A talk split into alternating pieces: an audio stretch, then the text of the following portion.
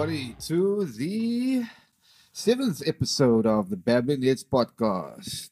We have myself, Perspective. We've got Nantal. Shaq is a ghost today. No, no, Shaq is busy with some stuff. He's not here today. Yeah, We've got, a, we've got a very special guest, and uh, I'm going to leave that to Nantal to Our- our introduce. first um, guest. So um, yeah, we've got a guest called uh, Lazlo, and um, dude, it is for me. It's an honor to have you here. Um, I know I spoke to you about the podcast and I did the idea for for for some time, and you've always been the first one that I've wanted to be on the on the on the um, on the podcast. I appreciate that. Reason being, um, you know, hip hop, it works. It, it works like it's it's hip hop is a box, right? Mm-hmm. And it's it has become a box, and everybody in the box is they they're wearing uh, advertisement, and the more uh, fame you accumulate, and the more um, notoriety you accumulate on your avatar, the more valuable you seem to the people in the box. And you and the, the, this, this podcast is actually to get out of that box, man. You know what I'm saying? And you embody for me um, somebody that that it sees the, the box but just don't give a fuck about the box. and I think that's that's part of the reason why I wanted you to be the first guy, the first guest on the podcast. Um, yeah, Hey, thank you very much, Nantal. I really appreciate that. cool man. man, cool man. Um, I have to warn you, I've got some videos Yeah, lined yeah. up.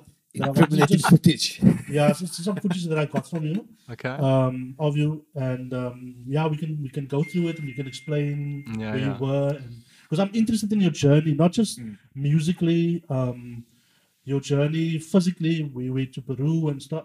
I think it was four or how many countries in a year? uh, Peru, Colombia, Brazil, Holland, Czech, South Africa. But not just that, uh, the, the the journey inward. Mm. I'm really interested in that also. man. Yeah. So I think you um, if you can just Yeah. introduce yourself. Do you want to play the clip Uh, first? I think wha- introduce yourself, and while you while you uh, Okay. introduce yourself, I'll get the clip. Okay. Well, um, I'm Lazlo. Hello, everybody.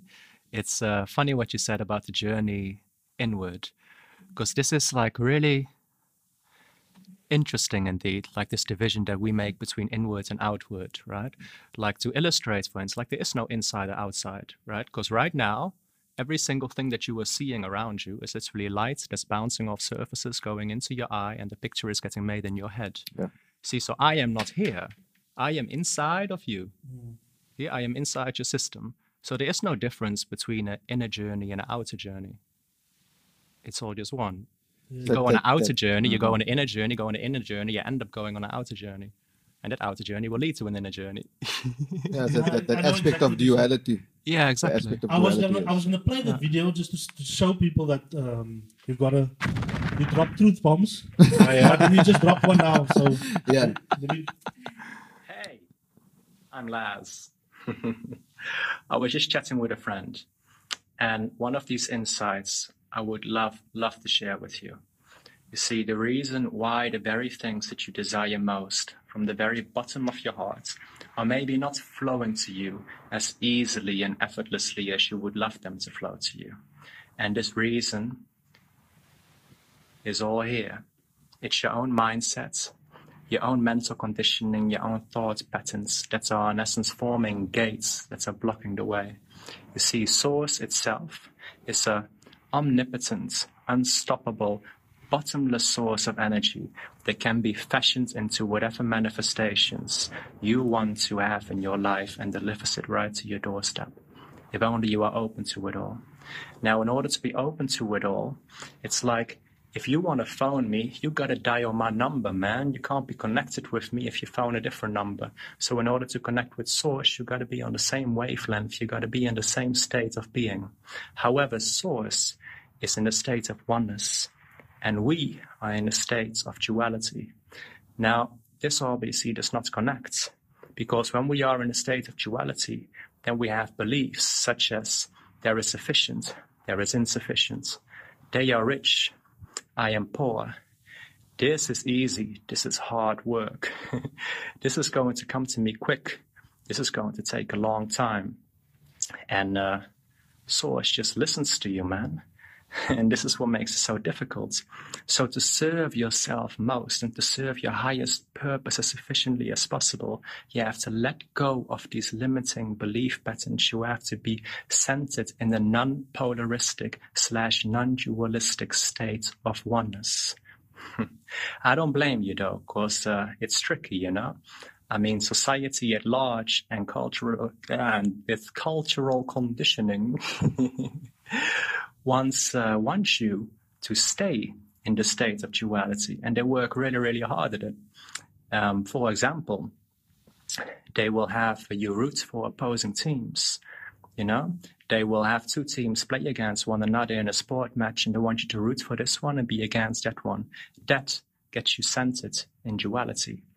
For example, consumerism, Coca-Cola and Pepsi, they even colored opposing colors on the on the color spectrum, blue and red. They want you with every single advertisement to go for one, spend your hard-earned money on that, hard-earned, and uh, neglect the other one. Same thing with politics. Let's say in the US, Republicans and Democrats, once again, blue and red, opposing colors, keeps you centered in duality. So distance yourself from all these culturally imposed belief systems and ideologies which do not serve you. Okay. I know they're nicely packaged in terms of this is fun, this is entertaining, this is uh, nice, you know, this is something that helps you enjoy life. But it's not that way, man. If you want to enjoy life, you got to be in a non dualistic mindset so that everything that you want can flow to you freely without you having these gates in the forms of thought patterns, belief systems, and uh, mental ideas that are uh, shutting down in front of whatever wants to flow to you. You just gotta be, man. You just gotta be and let it come to you. There's nothing that you have to do. There are just things that you have to not do. You check what I'm saying? Well, I wish you much, much abundance. I wish you much love. Be centered, non polarity.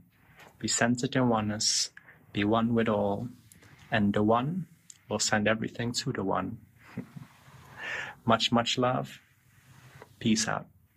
Hey, I'm Laz. it's, it's like Common says as well. It's like Common says, the present the present is a gift, and I just want to be. Up on the Be album, the first song. Um, yeah, you you hit the nail on the head. Mm. Thank you. It's quite a long video, man. I didn't remember it being that long. but I, I, think at least now the, the, the listeners and the viewers has got like a certain uh, perspective, no pun intended, of what's name of of of who you are or where you are now in your journey. Mm. But can you take us back mm. to where it started? I think we both met you as as a hip hop artist, as mm. a graphic designer, going by the name of Cicatrix, and now that alias no longer exists. So mm. can you take the listener to that beginning and that because mm. I think that's the journey that we've been speaking about. Yeah, yeah. I think Cicatrix just does still exist somewhere, except uh, I'm no longer sticking that label on me. okay. But I can't have been building it for so long for it to suddenly be gone, you know? I mean, all the music is still there, the energy I put into it is somewhere. Mm-hmm. So it's still there somewhere. But um, to start from the story, I mean, all the way back.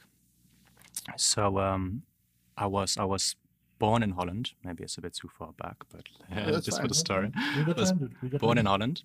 Then um, nine days old, we moved to Sudan, to Darfur. Stayed in the middle of the desert in Darfur because my father's an anthropologist, so we would travel with him sometimes when he had to go work somewhere. Stayed in um, the desert in Darfur for about uh, one and a half years, a year. I mean, didn't have any electricity. We had a fridge that ran on gas. People had to come bring us water in bags on uh, mules, you know. Sure. So really living out in the middle of nowhere in this little village, we were the only white family staying there. These people had never seen a white blonde baby before, you know. so everybody coming to my mom like, "Ooh, what is this?" And um, then eventually we had to leave because the rebel forces started becoming a bit active and they were targeting white people especially. You know? um, round about what year was this? This was 1990. Okay, 1990. Yeah. Okay. And um, no, they were targeting white people especially, and we were the only white people in the village. So how are we gonna hide? exactly. yeah. So you know, we decided uh, no, go somewhere. We went to Kenya for a little bit, and eventually came back to Holland. But um, in Holland, there was always this feeling like it's not home. You know, it's like a concrete jungle, people packed really on top of each other. And because things are so closely condensed, it's almost like their personalities are condensed. Ah, okay, okay, if this makes sense, you know? And um, it just didn't feel like home. Anyway, so after um, that, we ended up moving uh, to Vietnam, stayed in Vietnam for some while, stayed in uh, Thailand. Vietnam lived there about two years, Thailand's a little bit shorter and eventually went to um, Sierra Leone, Malawi, Cambodia. Cambodia started high school, no, started primary school in Cambodia. Sorry, primary school in Vietnam, then continued primary school in Cambodia, then high school in Ghana, and um, eventually came to South Africa. You know, so through that whole journey, which was mostly in Africa and Asia, I mean, one thing that I really noticed is like my dad is a complete atheist, right? If you cannot um, see it, then there's no purpose for it, it doesn't exist. Okay. So this is the same way that I grew up as well, you know, being very uh, realist, very uh, atheistic. But then I went traveling through all these poor countries and I started to see like, here I come from Holland, where people have so much and they're not happy. Here people have so little, but they're happy. You know, so what is it that makes them happy? And I started to talk with the people, and every single person started talking to me about God. So then I thought, like, yeah, but if something that I cannot see doesn't contribute to my life the way that my father has instilled in me as belief, then how come these people seem to only have God and yet is contributing so much to their life? You know, so that's kind of like shifted something in me a little bit. And I uh, just started to look more consciously at uh, things. Then um, eventually I met this girl, and this girl was Jehovah's Witness. right? And this was, uh, man, I was crazy about this girl. And the father had this thing of I had to study the Bible for two hours with him, then I could see his daughter for half an hour. Whoa. Yeah, that's And it- Yeah, and even more so, whenever we would all be talking together, I mean, the father and mother of this girl would keep going on with reasons from the Bible as to why we cannot be together. And the only reason they would listen to is reasoning from the Bible as to why we could be together. So I started to learn the entire Bible to basically defend our relationship and to keep things good. And um, then the more I got into that, the yeah, the more I started to see like, you know, there's a whole lot more about this than I ever realized. And then eventually that relationship ended because I realized that this is not my path, you know, it's not my thing. It's too closely knit of uh, of a classroom in essence, you know, each single religion being a different classroom that people can learn through. Was this yeah, in South Africa? Yeah, this was in oh, South Africa. Okay. Yeah. So then eventually I left the religion, but then I had this thing of like, now I've studied this, so I can't not study anything else. I'm going to be lopsided as a mofo. you know, so I then thought, okay, well, this was a monotheistic religion, namely meaning that they believe in one God. So let me first start studying the other monotheistic religions. So I went to Judaism and I went to Islam, you know, the two other main monotheistic religions. Started studying those. In terms of uh, Islam, started reading the Quran, made some Muslim friends that I had discussions with. And in terms of um, uh, Judaism, I started studying the Kabbalah. And then, um, you know, so like more and more growth came. And then I started to think, yeah, but these monotheistic religions, I mean, most of all, cause the most shit in the world. I was thinking the same thing now. Yeah. Yeah. And it makes sense because if I believe my God is the only real God, and you come along and you say, yeah, but there's this God, I'm going to say, ah, blasphemy. Yeah. No You know? coexistence. Yeah. Whereas if I believe that there's many gods, like Hinduism, for example, it doesn't matter if you come with a new god. It's like, hey, I didn't know that one yet. Let me learn You know? that one. Yeah, we learned that one. you know, so it's fine. And then because of this, I kind of started to expand more into the Eastern, uh, the Eastern traditions, you know, the Eastern philosophies. So I started to look more into Buddhism, Hinduism, Taoism, uh, Zen, and then all these things just uh, came together. And then um, my research eventually led me to a, a very inspiring gentleman by the name of Terence McKenna. Okay. Terence, uh, Terence McKenna is an ethnobotanist, indeed, studies the relationships between the evolution of mankind and uh, the effects of psychedelic plants, psychoactive plants, and how they integrate into different cultures and how those cultures ended up growing as a result. So I started studying his work, and he has this thing that he talks about a heroic dose on mushrooms, right? Psilocybin cubensis mushrooms, and the exact way to do it, mm-hmm. which is 2:15 a.m. in a completely black room. You take five grams of mushrooms on an empty stomach, eat them dry without anything. You have joints lined up. Then at 3 a.m. you start smoking weed like crazy, and then the weed causes the psilocybin to be set off, and you go. Poof. Isn't that like the God hour as well? Like what they refer to as the God hour. Yeah, hmm. yeah. In essence, the barrier between Earth and the cosmos is the thinnest. At, During at that 3 time. a.m. No, between 2:30 and about 3:30, 4 a.m. Never knew that. That's interesting. Yeah, this is also why many writers, really inspirational writers, they I do- write during this time. I do my best thinking that time eh, because I have sleep apnea. and I, s- I s- Mm. I sleep weird hours, and that's a time where hmm. I'm at most at peace and I do clear thinking. right Yeah. at that time, time Yeah. There was times as well where I would be making if if I'm awake at that time and I'm making beats, would most of the times be the best things that I've been making. Yeah, Yeah, yeah. Also for me, for writing lyrics, meditation, yoga, for everything. And it's first of all because this uh, layer between Earth and the cosmos is thinner, right? But also if you look at every single living being like a biological antenna, Mm-hmm. right? If you are the only antenna that's awake and all the other antennas are asleep, it's going to be mm. easier for you to pick up information from the cosmos. Oh, Yeah, because you're the only active antenna at that moment. yeah. And um, so I did this ceremony, and this was now one of my first proper psychedelic experiences, you know, because I thought I don't just want to take it and party and do this mm. and that. I mean, like, I can explore this world when I'm sober. You know, I want to explore something else, something deeper. So I had this experience with the five grams of uh, mushroom, which was a really, really um, interesting experience. And um, do you want to hear the experience? Yeah. Hell yes. Yeah. We, we've got time. Okay. You're the guest today, so it's all you. Okay, for sure. I will share. and um, so I was sitting in this room um, uh, in an apartment in Cape Town, all right, in uh, what used to be District 6. And um, my girlfriend was sleeping in the bedroom. And I was sitting in this room, completely everything black, eat my five grams of mushrooms, and now I'm meditating, waiting for 3 a.m. so I can start smoking. But I started to have this feeling like I'm looking around this black room and I started to feel uncomfortable, you know, like I have no idea what's going to pop up or what's going to happen. So I thought, nah, this is not a good start to a journey. I need to make myself comfortable and then I can go. So I thought, screw this. I'm going to go lay in the bed next to my girlfriend, still lights off, you know, and then I'll start smoking at 3 a.m. Then at least I'll be next to her. I'll be easy. I'll see what happens. So I uh, did this. And 3 a.m. came, you know, started smoking, went back into meditation after smoking. And since I've been a kid, what happens when I focus is there's a, a black screen, everything is black. Then I kind of see like spots coming together, and eventually these different color spots come together in a coherent vision. So it's either like a place or a person, but usually it's a whole scene with people included. And um, I was expecting the same thing to happen, but instead, I mean, especially because I'm on mushrooms, you know, I thought the same thing would happen, just more hectic. Yeah. And instead, there was just this completely dark, this darkness, not even like black, but like a black ink.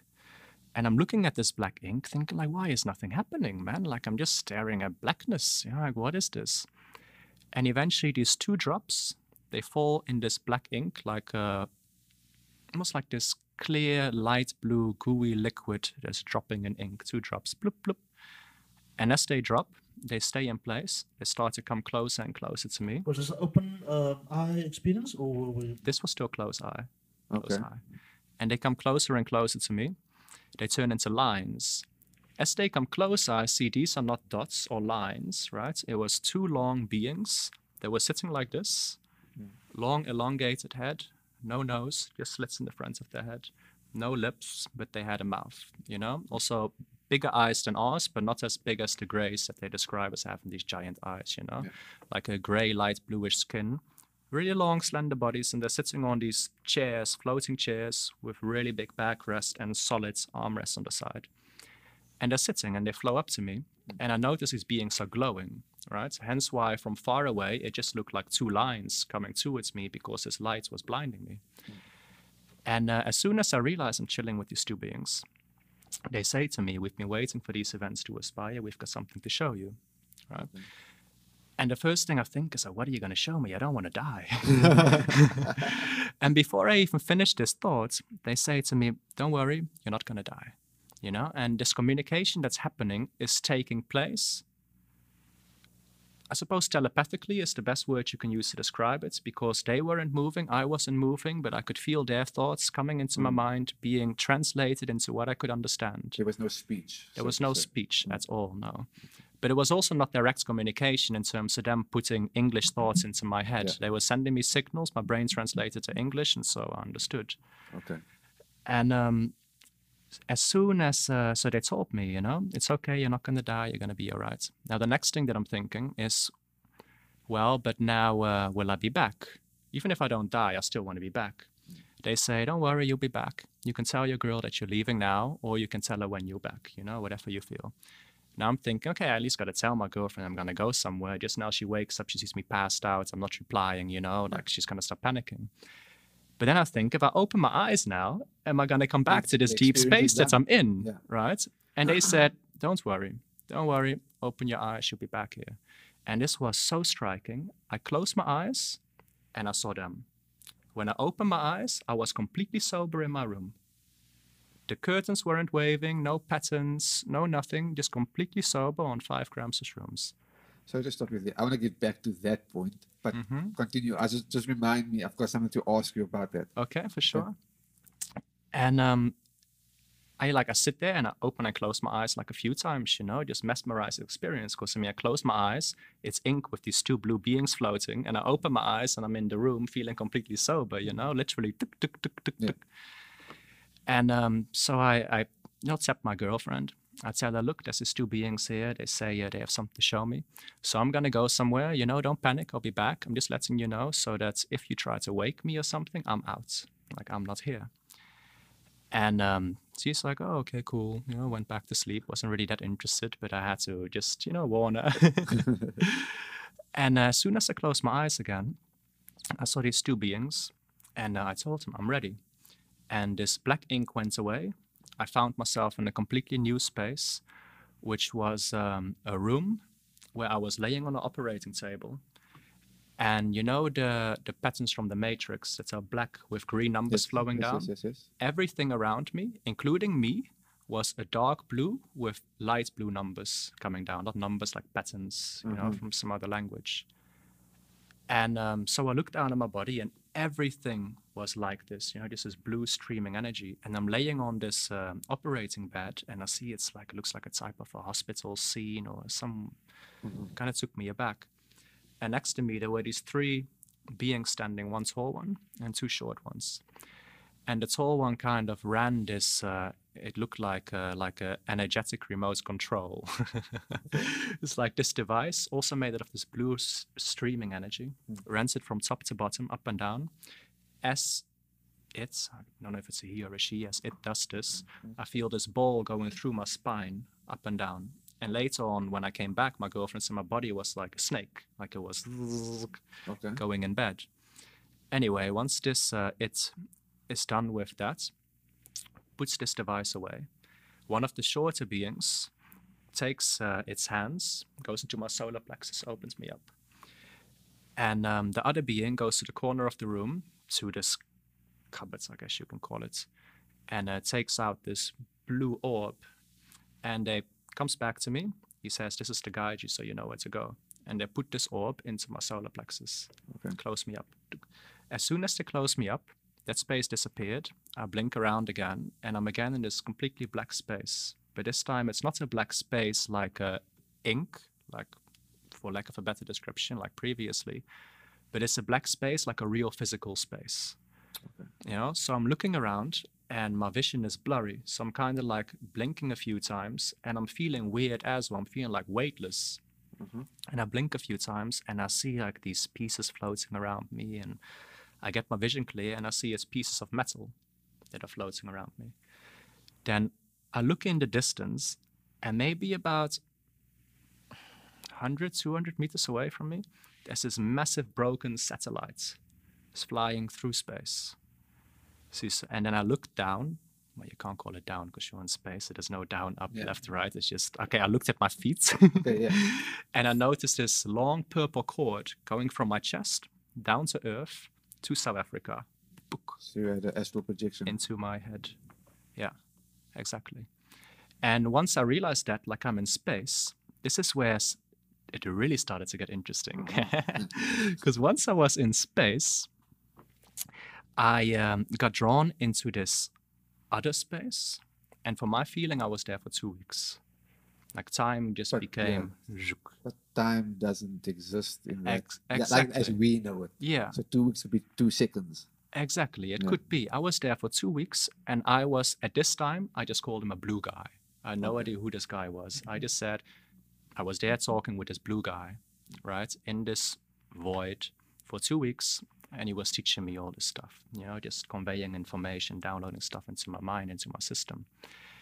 And whilst I was there, right, before I uh, started this whole trip, I set up all my recording equipment at home because I thought if I want to say something or I need to like register something, then at least my mic is standing there. I don't need to wake up, write down. I can just speak while I'm in this trance and I'll listen to it back when I'm back here.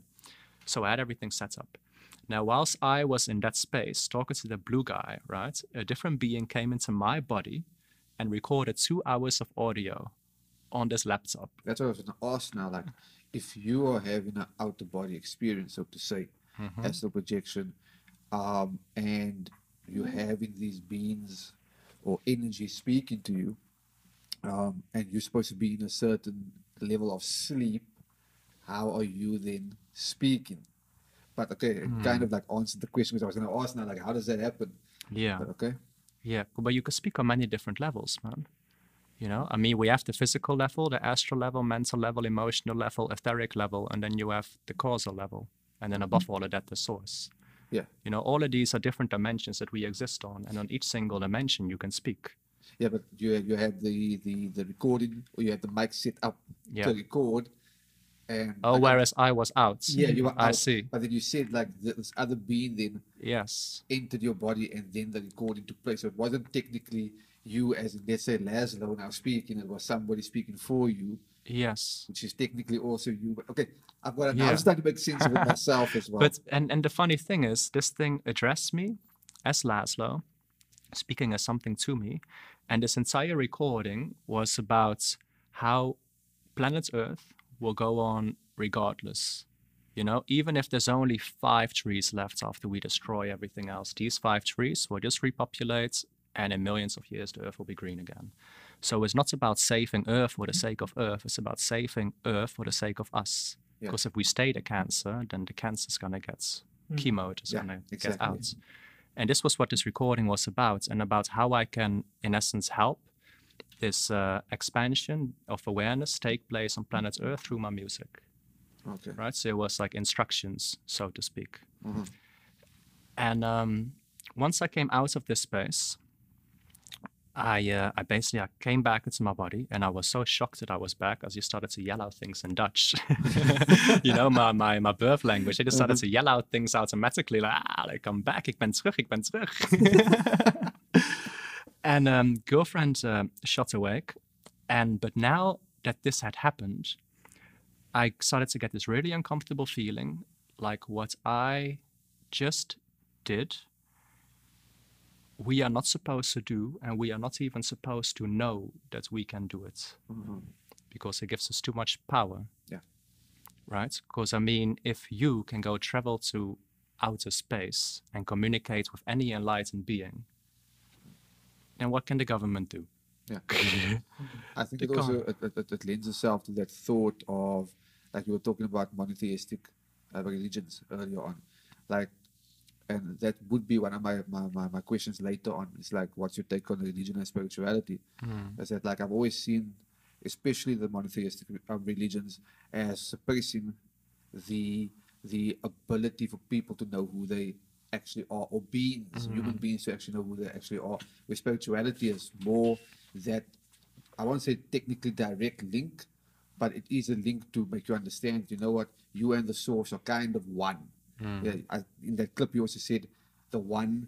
Um, you're waiting for the one to talk to the one. because in in essence that's what we are. We're not separate of anything else. We're all together. Yeah. I'm, Yeah. I'm trying to understand your experience and how it links to my experience with on, on psilocybin, Uh-huh. where my I mean, I've never done a heroic uh, dose yet, but my experience is um, it was inward. It was it was by the way um, my reason for getting out of, of um, my depression. Okay. I, I, I, I attributed to, to to psilocybin.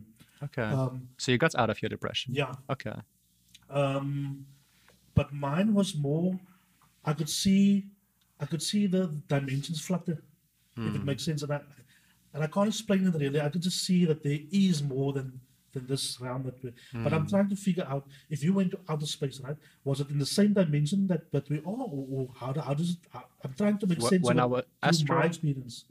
When I was in outer space, it was the astral dimension. Because it wasn't my physical body that was there; it was the astral body that detached and went on a journey. Okay. I think the simple way of, of, of, of, of making sense of that. It's like we were watching Doctor Strange last night because my son is now into all this Marvel things, and he was like, Uh-uh. "Okay, I watched the Avengers, but who's that dude?" So I was like, "Okay, now I'm gonna play Doctor Strange for you." There's this one point where the the previous Guardian hits his astral body out of him, Mm. and so it's it's kind of like I mean, if I need to explain it to somebody as simple as possible, it's like it's basically your your soul, so to say, is just like gets moves out of your body. But um, that's another question as well. Like people, I've heard people also say that like um, a lot of times we think that the soul is inside of the body when the soul is actually all encompassing of of it. It doesn't necessarily live in the body. It could be actually over like a force field around the body as well. Yeah. What's your take on that? Yeah. I mean, every single thing, like your body, your emotions, your thoughts, all happen within the space that is you, Okay. right? Um, yeah, and that's basically as plain as it is. Not that One thing deep. I want to ask you. Um, so I've been studying, if you can call it that, like like DMT journeys. Never been on one, and what I've discovered lately is where they say that entities are planting, um, not chips, but almost like a biological um, tracker in their heads. And the reason why they're doing it is because they're not supposed to be in the realm. So now I, I can. It, it, it reminds me of what you what you're saying that you shouldn't actually be there. I think uh, are, are you referring to when you said you're not supposed to be there? Are you referring to, um, let's say the the the um, I'm gonna use this word loosely, the overseers of of, of society Yeah. not wanting us to be there, or is it those beings there feeling that we shouldn't necessarily I be it's the there? entities no, that's it's it's the overseers. So it's yeah, yeah. Yeah. Oh, For my feeling, it's the overseers. I mean, I mean, if, if you look at it as well, we were talking about it earlier as well. It's um, we governed by our five senses here on this on in this paradigm as well. Mhm. So I mean, if I, you actually mentioned in the clip as well about the the, the two opposing colors with the Pepsi, so they're playing both sides, duality. Um, they they they they do things to keep you um kind of centered right here in this paradigm based on your senses Mm. not knowing that if you knew that if you can transcend your senses, well, then that's when you can find out more. Exactly. Exactly. Yeah. The, in, in ancient Japan, the judokas, the judo masters, Mhm. when the student got to a point where he was about to surpa- surpass the master or be on the master's level, this master would trigger certain thresh- uh, pressure points in the student's neck to effectively kill him. Oh, And then the students would experience what it was like to die, would see that death is an illusion, then the master would bring him back. Oh. So that the students would be able to fight, not believing death is not real, but knowing if they kill me now, I'll find myself in a different body. And this is such a source of power. Because in our culture, the taboo that we have made out of death is what limits everything. I mean, so many of our fears come forth from this primal urge of death. Even your entire fight or flight response is from this fear of death. So if there is no fear of death, you can be still. yeah. I think also like I, I, I read it somewhere as well that like when when when kids are born, they don't know that they're gonna die. Mm. Yeah, there- there's this there's basically two fears that they have: not being left alone and falling. Mm. So they don't know that they're gonna die. We end up telling them that, like, you know, oh, you are going to, you know, your life is gonna come to an end. Now imagine you don't tell somebody that. Like, how different won't their perception of Yeah. reality be? It's like Siddhartha. Oh, Like who? Siddhartha is the prince who became the who we now know as the Gautama Buddha.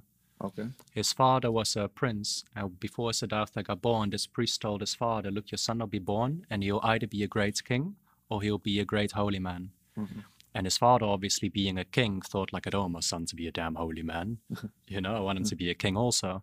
So Siddhartha's father shielded him from every single thing that could stir up some sort of spiritual appetites, including that he didn't let his son know about death, didn't let his son have contact with anything related to death, anything related to illness.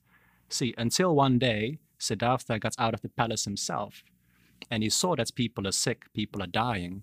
And then he realized, hey, but this is going to happen to me. So no matter what I do, no matter how many riches I have, this is still going to happen to me. Mm-hmm. No, and that is when effectively he started his journey to find a way to end suffering. No, once he saw what had been hidden from him the entire time, namely what you say and the fact that we're going to die. Yeah. Yeah. But I think also it's like I, um, I think that's that's like a, a lot of of of religions and um, spiritual spiritual teachings, or let's just base it on religion for now. Um, a lot is made up about like you know um, the dying part and heaven and so forth and so forth, but also trying to atone for what your your shortcomings while you're here. And I think that's mm-hmm. what has always intrigued me then about Egyptian mythology, because they were like, look, we can see what's happening here. We want to know what's happening after we die. Mm. Like the whole thing was after you die, what happens mm. then? Because we can, over the eons, we've had people answer, and we, we, we- we're still learning things about this planet and about our existence right now. But over the eons, people have kind of explained like what life is. Nobody can explain what death is, or what happens after, or the perception of what death is. So I've been very intrigued by is um, Egyptian mythology with that concerned. Yeah. I haven't gotten too much into Egyptian mythology myself, Mm. but it's very interesting. Yeah. I find it really interesting as well. People always wonder about what happens when you, after you die, Yeah. but never what happened before you were born. Yeah, That's really interesting, yeah. Because yeah, it's weird. It's really weird. Whereas it's the same thing. Yeah, because there's there's the the notion or the thought that like when you die, the light that you see is the light that you see when you're being born. Like that's that's the um the notion. Yeah, Yeah. Like the light you see is basically the next vagina you're coming out of. yeah, that's that's what they say. I f- Yeah, I find it weird that we, even we as humanity, we don't really know our history or, or like um, a solid proof as to where humanity started from. Yeah. That's why the the the, the, um, the Sphinx and all that fascinates us because we we, we, we don't have a clue what, what's happening in this realm, Yeah. let alone what happened before we enter this realm. Yeah. Yeah. It's always like the unexplainable, man. Like like um with the Sphinx and, and the pyramids, for instance.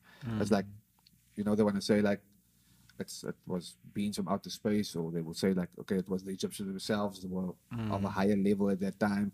Um, but they can't explain exactly how it was made, why it was made, all those things.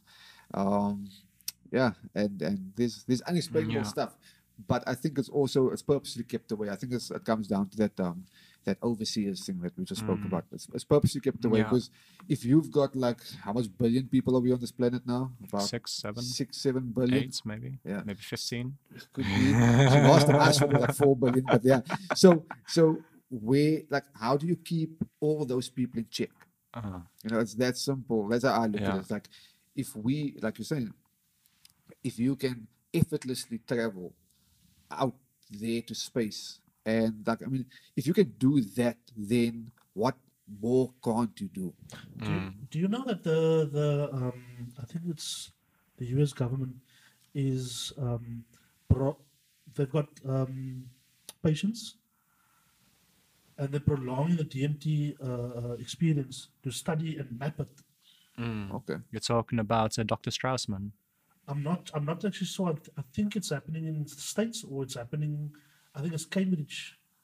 They, they, they Mm, I, th- I think it's Dr. Eric Strassman you're talking about, yeah. But it's this experiment you're talking about where they had different volunteers on hospital beds in a very good setting and they basically dripped DMT Mm, into their to arms keep- every 15 minutes. yeah, because Yeah. the smoking is is it, it, it, it's just it's a short Mm. um, experience, but they obviously want to map it, and, and it needs more, you need more time to do it. Yeah. Yeah. Yeah, but even for how they did it, it's in essence, I mean, every 15 minutes. Actually, I'm not sure about this. I wonder if in their case, every 15 minutes, when they drip more DMT into the system, if it would then be a new jump or if mm. they would stay where they've already jumped to. I mm. have no That would be curious. with DMT.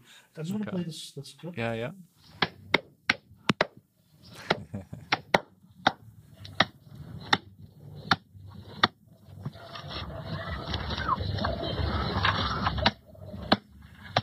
Oh yeah, I saw this clip.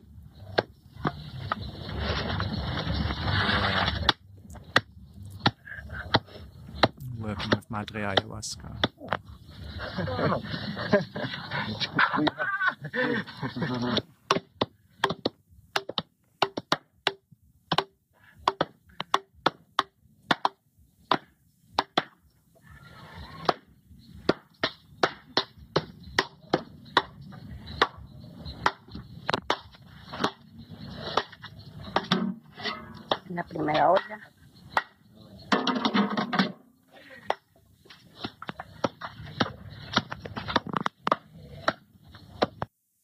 So when I saw that one um, the first time, I was studying s- could say studying it, um, what ayahuasca and DMT, and I was damn jealous, dude.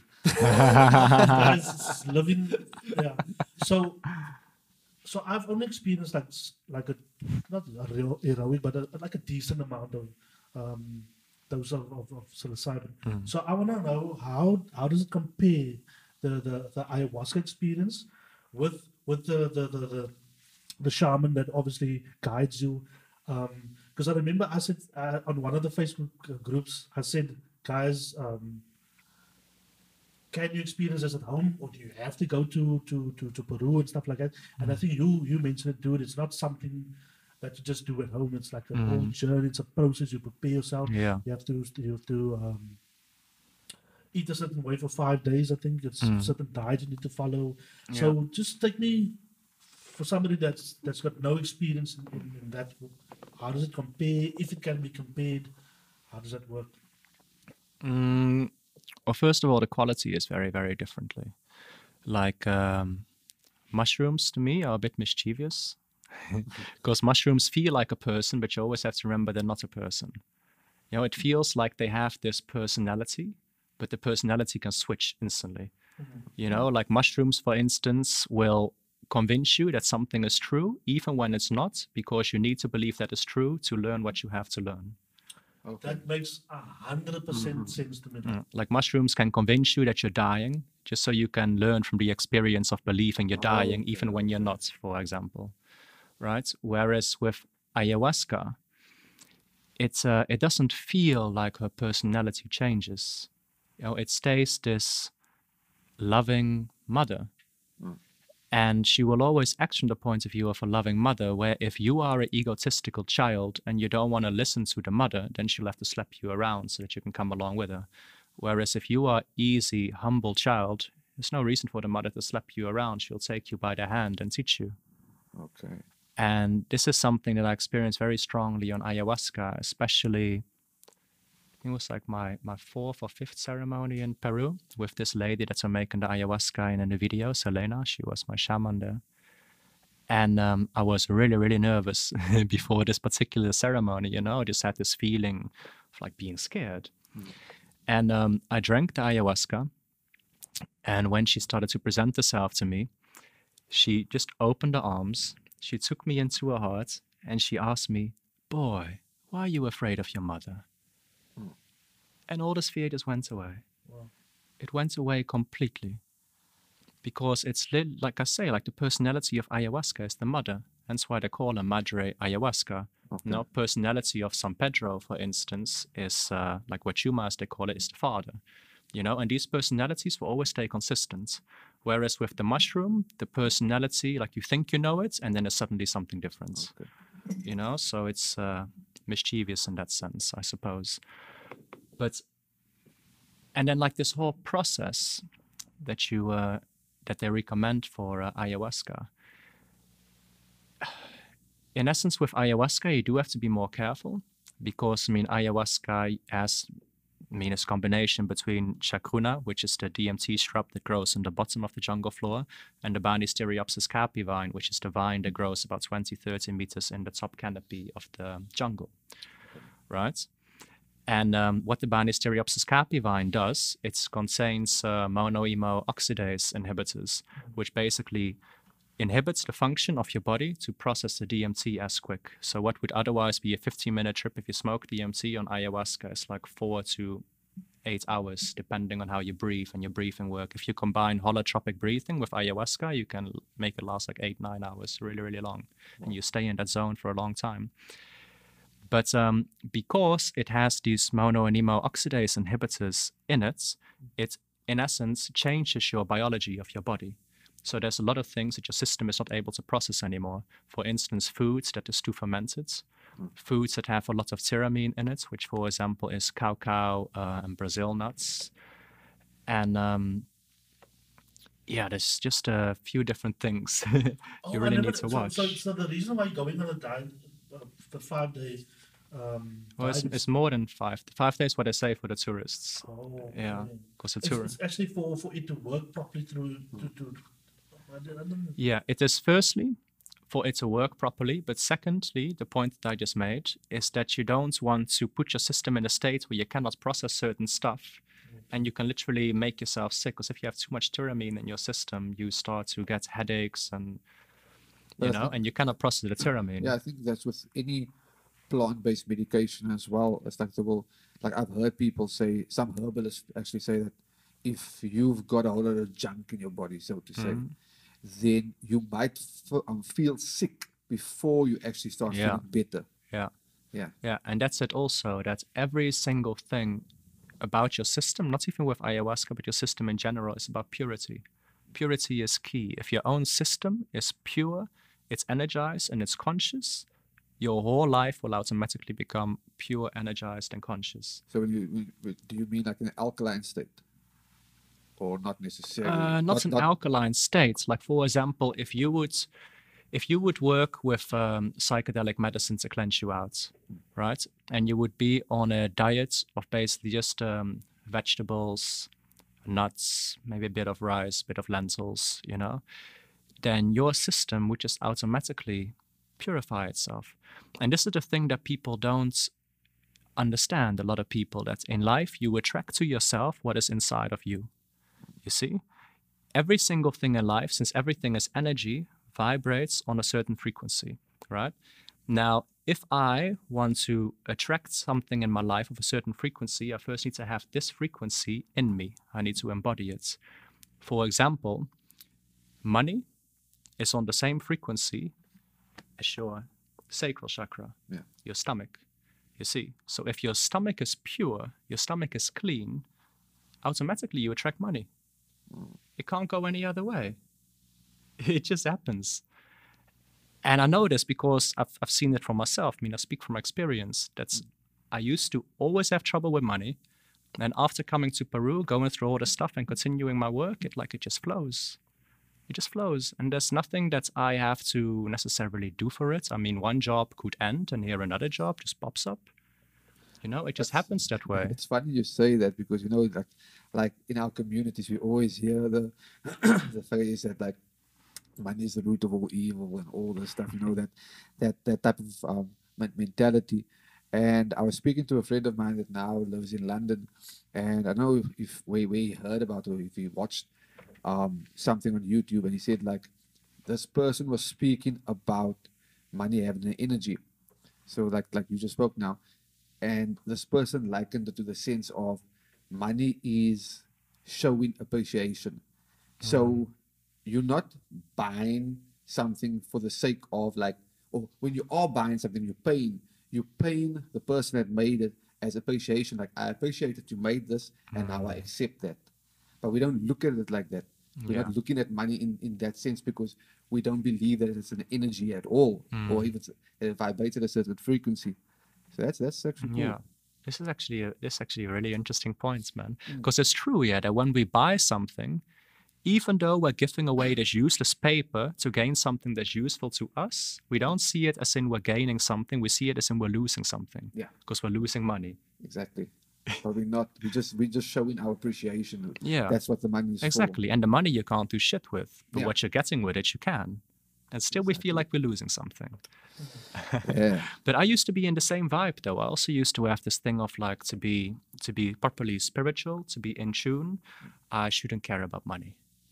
Right? Because that's kind of the vibe that people always give off. The misconception. Yes. Mm. And then because of this, I used to have judgments about rich people. You know, I'll see somebody with money and a nice car, and the first thing I have this feeling of like, ah, fuck you, why do you have such a nice car? Yeah. Or be like, ah, he probably cheated someone, or he probably like got through this through some uh, bastardly means, you know. And um, then I went to my uh, to Vipassana retreat here in Worcester, which is ten days of meditation, ten hours a day, and no eye contact, no communication, like just completely in yourself. And uh, twice a day, you get to speak to the guru. They fly the guru in from India to teach these students Vipassana meditation, which is the meditation that Siddhartha used to become the Buddha. They teach it for free. And then um, this guru, he told me, continue your Vipassana, purify your body, and you will see when your whole body is full of light, your whole life will be full of light. And you will see this in terms of opportunities, in terms of spirituality, in terms of family, but also in terms of women and in terms of money. And this is an enlightened guru uh, who tells me this. Like, if you become full of light, automatically you attract money. Yeah. You know? So then I kind of had this click like, well, if I'm going to stay on this path and attract it automatically, then who am I to not simply receive and say, I don't want this? And this is a really, really interesting thing, too, man, that I've come to realize on my journey that a lot of people have an inability to receive and then they blame life for not giving them enough. Yo, you know, um, I was speaking to a friend of mine yesterday. You're talking about people have an inability to receive. Hmm. There's actually an inability to ask as well. Like Yeah. we don't know how to ask for stuff. Yeah. Like, yeah, I, I watched a TED talk about this Mm. this this girl. Um, she's a performer of um, she's a, she she busks. Um, she's a theater um actress. Um, she's a singer. Blah blah blah. But her whole thing, her, her TED talk was about the art of asking Hmm. and how she got to the point of realizing that we don't actually know how to ask. But uh, it's in the same breath as well, we don't know how to receive as well. Yeah. It's also I'm- interesting. I'm with guilty art. that. uh, Not being able to ask. I would rather just do it myself, type of thing. Yeah. Yeah. it's, it, you just make your life a bit more difficult, Yeah. especially if you don't have the skill, Yeah. skill set to begin with. You you you, you mentioned about the um the, the the misconceptions of like when you are spiritual, then you know you can't live like a mundane life, or you know um or you can't be into what society's into the money and all that stuff. Yeah. um I think that also lends itself to the duality thing. It's like because we're seeing everything as a left and a right, as a good and a bad, light and darkness, whatever, we not seeing that all of it is actually the same thing. It's just varying degrees of the same thing. You know, like the, they'll always ask the question like, um, when do you know where where does hot end, where does cold begin? Like for temperature, it's like just basically the varying degrees of the same thing, temperature. Yeah. Um, what do you think about Yeah. like you mentioned light, like the the um the the guru that was teaching that, that they flew down and talking about like until your whole body is light and stuff like that. There's I think there's another misconception that I've found online where people is like I'm either doing light spirituality or I'm do, doing the dark arts or whatever. What's your your take on that?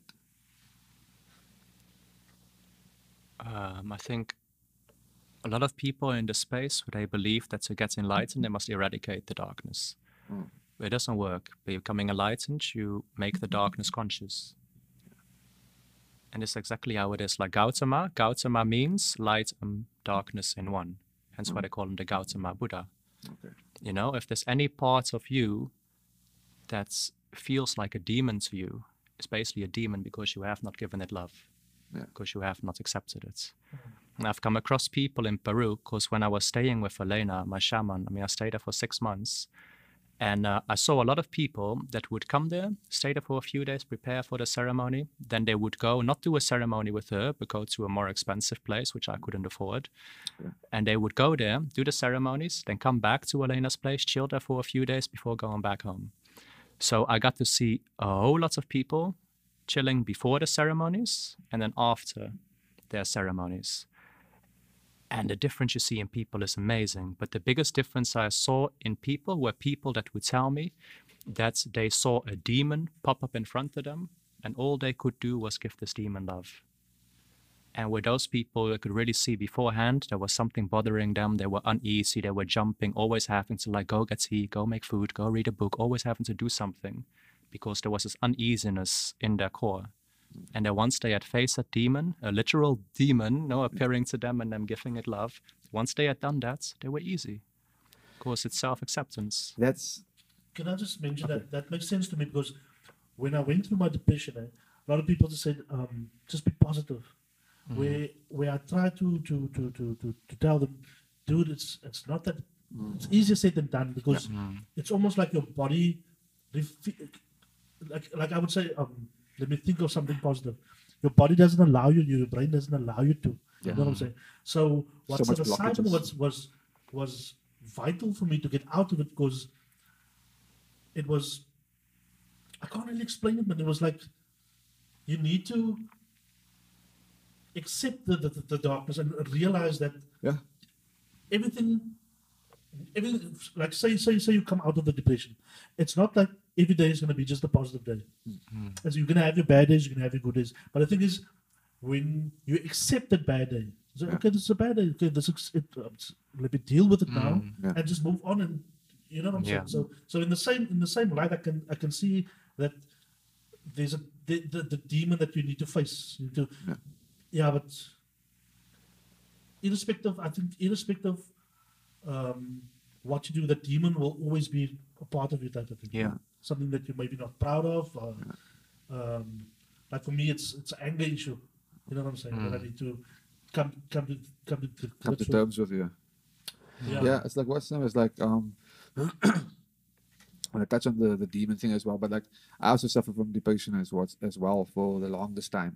And I was telling my sister as well, like I can end off my day, like my day can start well, and I can end off my day like bad. And of late, I would say for the last couple of months, so to say, I've got this point where I just started to realize, you know what? As the sun sets, it rises, it rises the next day again, and there will be another opportunity for me. Yeah. You know, so that's like how I've kind of like just decided to navigate my depression. It's like, you know what? At the end of the day, I've got another chance. Like some mm. people die in their sleep, you know, then they don't mm. have another chance in this reality. Yeah. I've got another chance. So let me just Dude, I actually, I'm actually glad I went to the depression, eh? Yeah. because uh, I hope I, I hope you don't think I'm, I'm, I'm getting too personal, but no, no, that's fine. um, when we were, we were, when I asked him to do the the, the podcast, it was a, probably a year and a half ago. Yeah. Um, and then I had to put everything in place or whatever, and I could see his depression because I could, I could see, Yeah. you know what I'm saying. Um, I could see my, what I went through, and I could see it in him when I went to go visit him. And for me, it was like I needed to do this and, and remind him, like, dude, let's do this, man. For me, so so so so the podcast itself was was a means to get him out of it and myself out of it, because I, f- I feel that once you focus on something, especially hip hop, or what what hip hop used to be for me back in the day, what is it was a it was for me to focus on something, and in the process you think about stuff, but you you your main your main um, attention is on this this Yeah. this task that you need to do, mm-hmm. and and then you give eh, you give it you don't give the depression that much clout. Yeah. So you can you can think about it. Okay, so I need to do that and that in the process of doing this stuff. Yeah. if it makes sense. Mm-hmm. yes. It's like what's in like uh, we, uh, we we kind of going off, but it's fine. But It's, yeah, it's, that's it's fine. It's, it's, mm. it's the podcast. It's our But podcast. a, a lot of yeah. people do this for depression, though. I think a lot of people get started on the spiritual journey because of depression. Yeah. Um, just to to to to to piggyback on what you were saying, Nantal, it's like um, I was telling my sister as well.